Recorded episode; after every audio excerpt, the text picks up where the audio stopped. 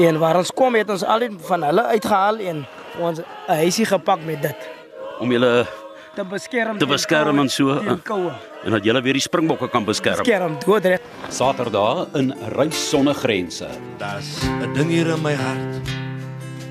Halfpad tussen lekker kry en smart. Namakwaland was vroeër die tuiste van groot troppe wildsbokke. Vandag word dit nog net in die Rigtersveld en private plase aangetref. Gemsbok en springbok is weer na die Hester Malan Natuurreservaat buite Springbok ingevoer en dan is daar nog robbe en pikkewyne hier en daar op uh, afgesonderde plekke langs die kus. Die enigste kusoord wat vir vakansiegangers werklik ingerig is, is Port Nolloth en McDougall's Bay, so wat 2 km suid van Port Nolloth. Ons is in die eenkant land saam met Sakkastou. Een kant land, my lewensreis. Ek ken nog die pad, maar ek wonder hoort ek tuis. Is die stories en die mense en die plekke nog my huis.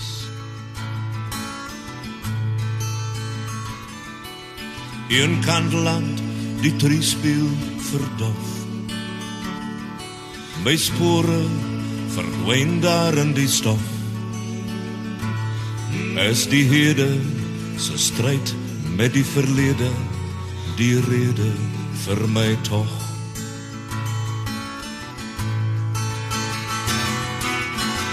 Waar soek ek? Wat wil ek hê? Ander kan die berg mag die antwoord lê. Deur een kant land, my hartland tot hier. Kronkel my voetpad oor papier.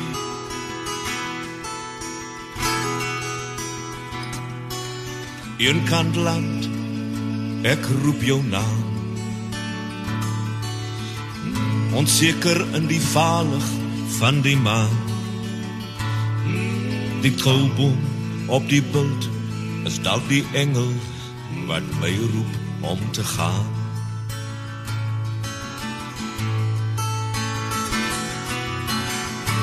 Waar soek ek wat ek wil hê? Ander kan die berg mag die antwoord lê. Deur een kant land, my hartland tot hier. Kronkel my voetpad oor papier.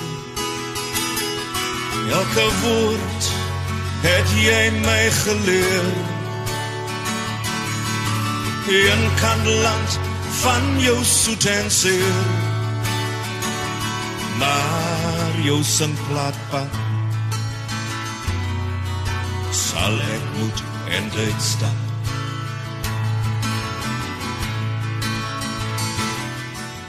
Een kant land, maar nie onbetrede wêreld vir 'n toerist nie.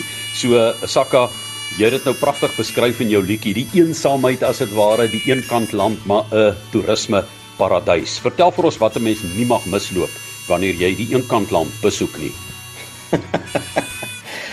Johan, jy maak dit nou vir my bietjie moeilik. Uh daar is so baie om te gaan kyk as jy na Makwaland gaan toer. So as jy nou môre vir my sê vat die bakkie jy kan nou maar ry vir 2, 3 weke na Makwaland toe, dan sal ek nou as ek hier van die Kaapse kant af ry. Sal ek nou die volgende doen. Ek sal ehm uh, môre die pad vat Garries toe lekker rustig ry al die plekkies langs die pad kyk. By Garries stop vir my 'n paar skaapchoppies daar by die slaghuis koop uh want ons gaan later, miskien môre langs die pad braai. Ehm um, dan as ons later die Kaap uit weggekom het, kan jy miskien maar in Garries oorbly, daar's 'n paar lekker gastehuise. En dan môreoggend ry jy net so 'n kilometer of 2 terug op die teerpad wat jy nou gister gekom het. En dan draai jy in 'n oostelike rigting by die Doringkraal afrit. Dan vat jy daardie grondpad en hy ry omtrent so 15 km in 'n oostelike rigting en dan skielik draai die pad links.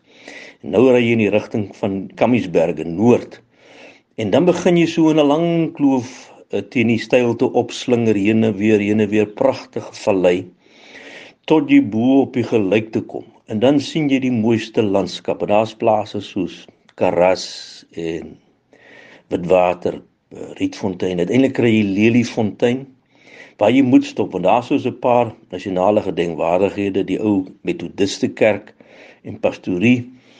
En daar was laaste ook, daar was ook 'n kultuursentrumpie waar jy kan gaan kyk hoe lyk 'n regte matjieshuis, 'n kookskerm. En dan net 'n entjie verder aan kry jy van Nou rivier en dan uh, jy's nog steeds in 'n noordelike rigting op pad. En dan net voor jy begin weer wes draai om af te sak Kamieskroon toe kry jy aan jou regterkant die plaas Pedro's Kloof. Gaan lees gerus op waar kom die plaas aan sy Portugese naam Pedro dan gaan ons af Kamieskroon toe. Daarsoos bly plek. Uh, as jy nie daar wil slaap nie dan gaan jy weer na die teerpad toe. Ry so 5 km terug na die Kaap se kant toe. Draai regs by die skilpad afrit en nou gaan jy binnekort deur die Namakwa Natuurpark waar jy eerste afgaan met 'n bergpas, die Grootvlei pas, dan later Kleenspas tot jy onderkom by plekke soos Wallakraal en dan sal ek voorstel gaan 'n ou alipad tot by Honneklip Baai wat ook baie kultuurryk is waar 'n mens die aand kan oorbly. En dan moet ons begin vinnig ry want my my my tyd raak op maar nou sal ek voorstel dat ou dan op gaan Springbok toe met Willeperhoek pas. Net na Willeperhoek kry jy die Messelpas wat vroeër jare deur gevangenes gebou is vir die vir die koperpad, die die tronk waar hulle tuis gegaan het of aangehou is in die nag is se se bouvalle lê nog daar onder in die vallei. Uiteindelik is jy in Springbok en ek stel voor dat jy ten minste 'n dag spandeer in Springbok. Daar is so baie om te sien, die ou blou myn waar koper vir die eerste maal kommersieel gemyn is. Dan 5 km oos kry jy Simon van der Stel se myn van 1685. Die mynmuseum is op Nababi waar die lokomotiefie Clara wat later gebruik is om die koperertse van Oukiep af uh, Port Nolloth toe te vervoer. Die ou lokomotiefie is nog daar Daar's nog baie meer op Springbok die die museum wat deesdae gehuisves in die in die sinagoge, die ou Klipkerk en Giekerk en vele meer. Dan die volgende dag sal ek die pad vat af in 'n westelike rigting af met Spektakelberg, die Skaaprivier afgronde gaan dan aan jou regterkant lê. Dit kan met toestemming kan 'n mens daar gaan stap. Daar ry ons al die pad tot in Grootmis Kleinsee. Kleinsee was vroeër 'n baie aktiewe diamantdelwery. Daarvan af kan 'n mens die grondpad noord vat in die rigting van Port Nolloth en McDougal's Bay. Miskien kan jy ou die aan daar oorbly. Dan die volgende dag kan jy opgaan nog verder teen die kus op tot bo by Alexander Bay waar jy op die Gariep afkom en dan gaan jy regs in die rigting van die Rigtersveld. Nou die Rigtersveld is 'n area wat almal weet jy ook 'n week of twee kan spandeer. Dis 'n groot area, 160 000 hektaar net aan die Suid-Afrikaanse kant. Oor kan die grens lê die die res van die park in Namibië van oor die 400 000 hektaar. Maar net aan die Suid-Afrikaanse kant is daar baie uitdagende roetes wat by die 4x4 liefhebbers kan ry. Bergpasse soos die Akedispas, die die Swartpoortpas, die die Halfmenspas. En as jy daar klaar is, kan jy weer afsuit kom deur Eksteensfontein terug Steenkof se kant toe. Jy gaan op pad Steenkof toe gaan jy deur teen die Aninus pas op. As jy dan nog kan sien vir avontuur kan 'n mens vir Joosdrif toe gaan waar baie wateraktiwiteite is waar mense kan afry met kanoes teen die Gariep. Andersins kan jy in 'n oostelike rigting al teen die rivier op suiker in die rigting van Henkries, Kudas. Uiteindelik kry jy Pella wat 'n Romeinse sendingstasie is met 'n skilderagtige mooi kerkie. En dan kan jy uh, verder ry tot 'n Pofadder. Van Pofadder kan jy nou besluit of jy wil terug aan Springbok toe, want dan ry jy met 'n lekker teerpad 'n slag uh, in 'n in 'n westelike rigting. Jy gaan verby Aggeneys en Gamsberg wat baie groot mynbedrywighede op die oomblik is.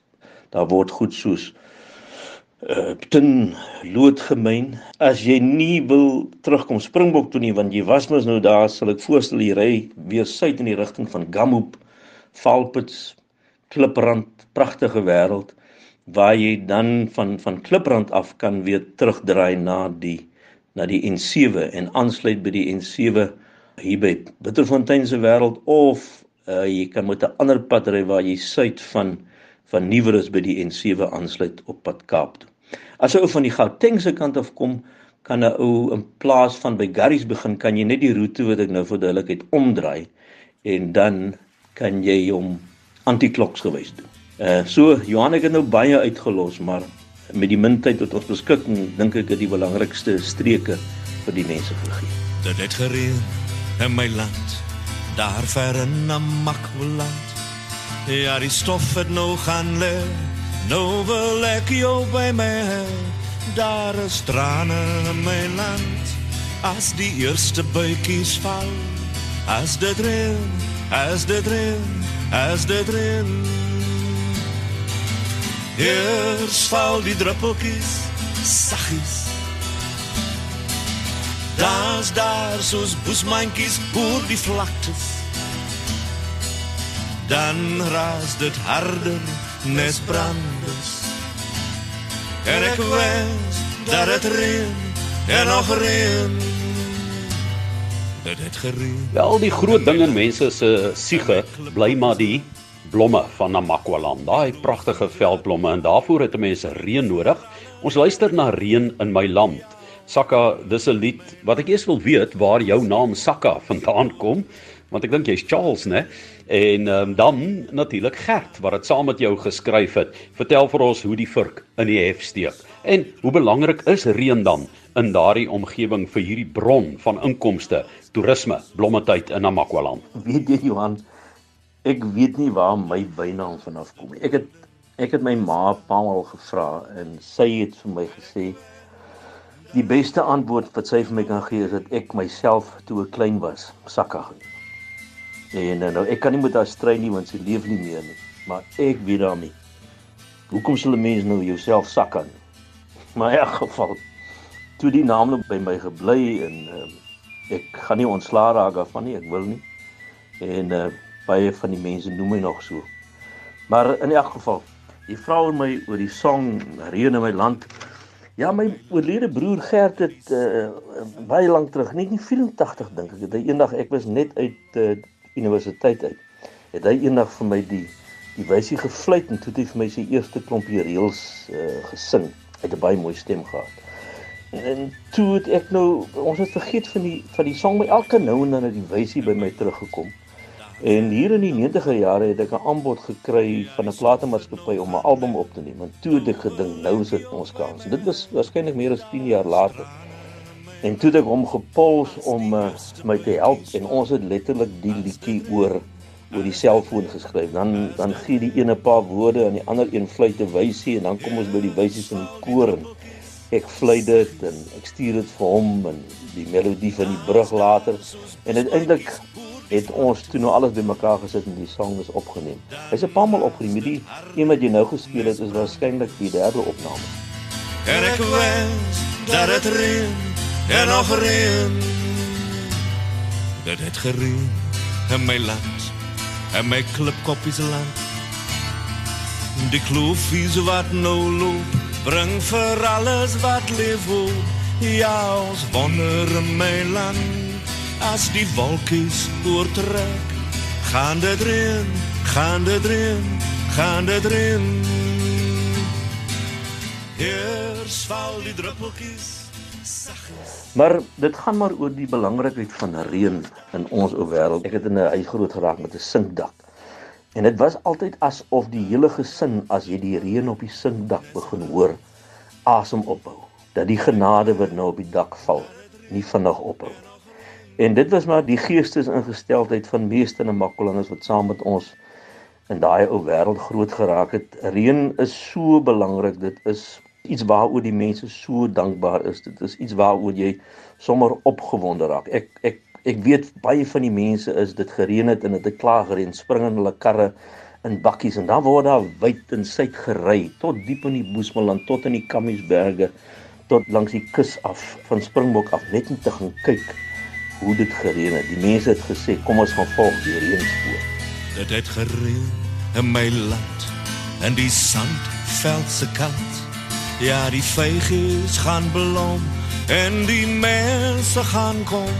Daar's weer lewe in my land en almal staan verstom na die reën, na die reën, na die reën.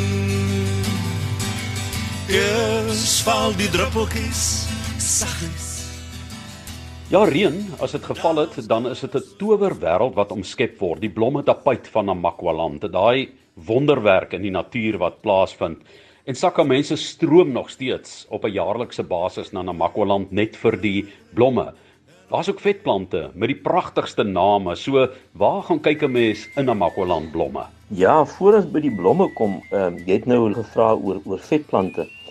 As jy by Springbok is, moet mense asseblief 'n punt maak om na die Gugap Natuurreservaat toe gaan want by die Gugap Natuurreservaat is die Hester Malan vetplantversameling. Dit is waarskynlik een van die grootste vetplantversamelings inheems in die wêreld waar jy letterlik 'n dag kan spandeer net op die Gugap groter park en die vetplantversameling.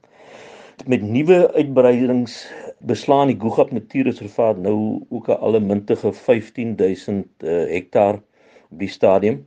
En daar is ook wilde diere um, wat die mense kan besigtig. Mense kan of sekere roetes stap of ry.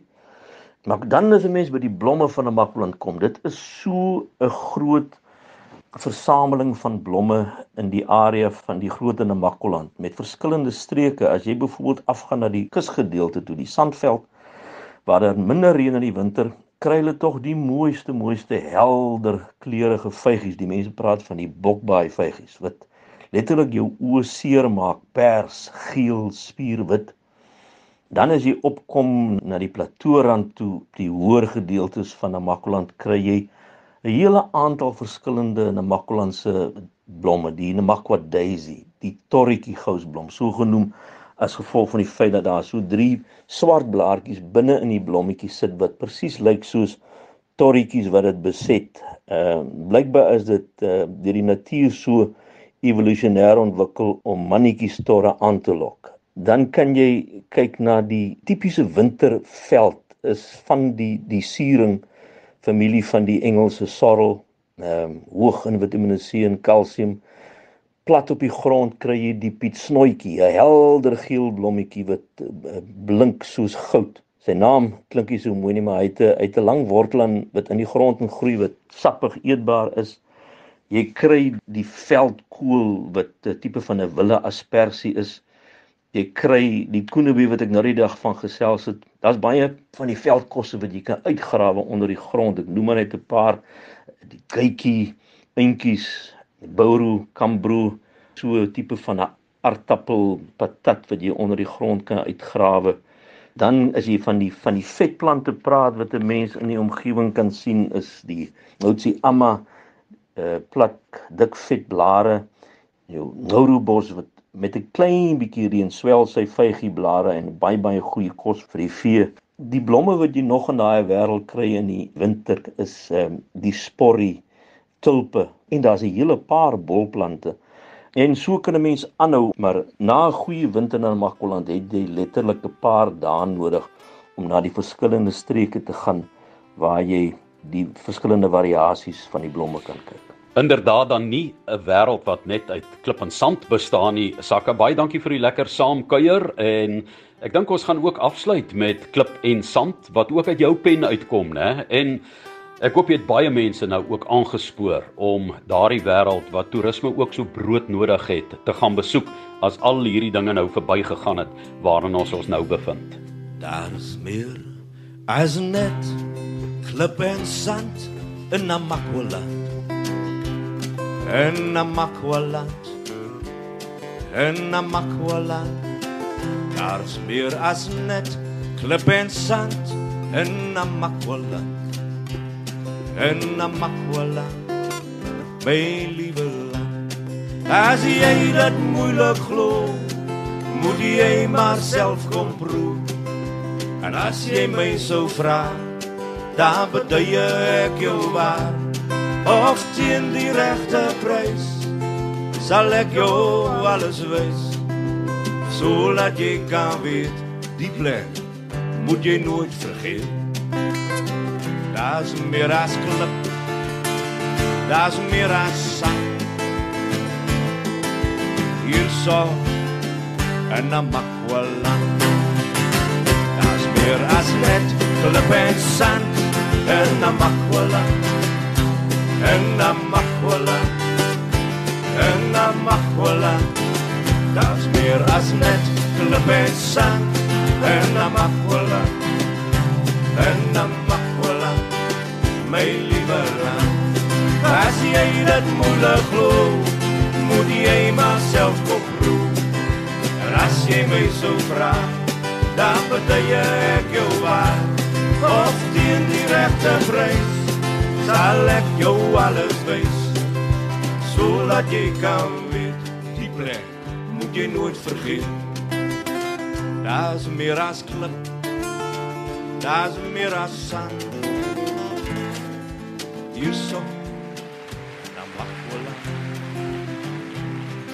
Klip en sand gesing deur Sakka Stone. Ons het die afgelope 4 weke heerlik saam met hom gekuier in die Eenkantland na Makwaland. Gaan gerus na die potgoeie van RSG en onder R vir reis sal jy die vier programme oor die vier naweke aantref indien jy 'n uh, Manakwalander is wat dalk terugverlang na daardie wêreld. Sakka Stone, deel dit met jou. Ek is Johan Rademan vir Reis sonder grense. en daarop is daar twee fynbos tipe of veldtipes wat net daar voorkom. So dis nou die Robertson graniet fynbos op die bo hange en as jy afkom Robertson graniet renosterveld. En albei van hulle is minder as 2000 hektar. Dis alles wat daar is in die wêreld. aan 'n kandidaat ver oor die vlei onder deur die dorings van die donker vallei net dis kan die middel van nêrens verby. Daar kry jy vir my.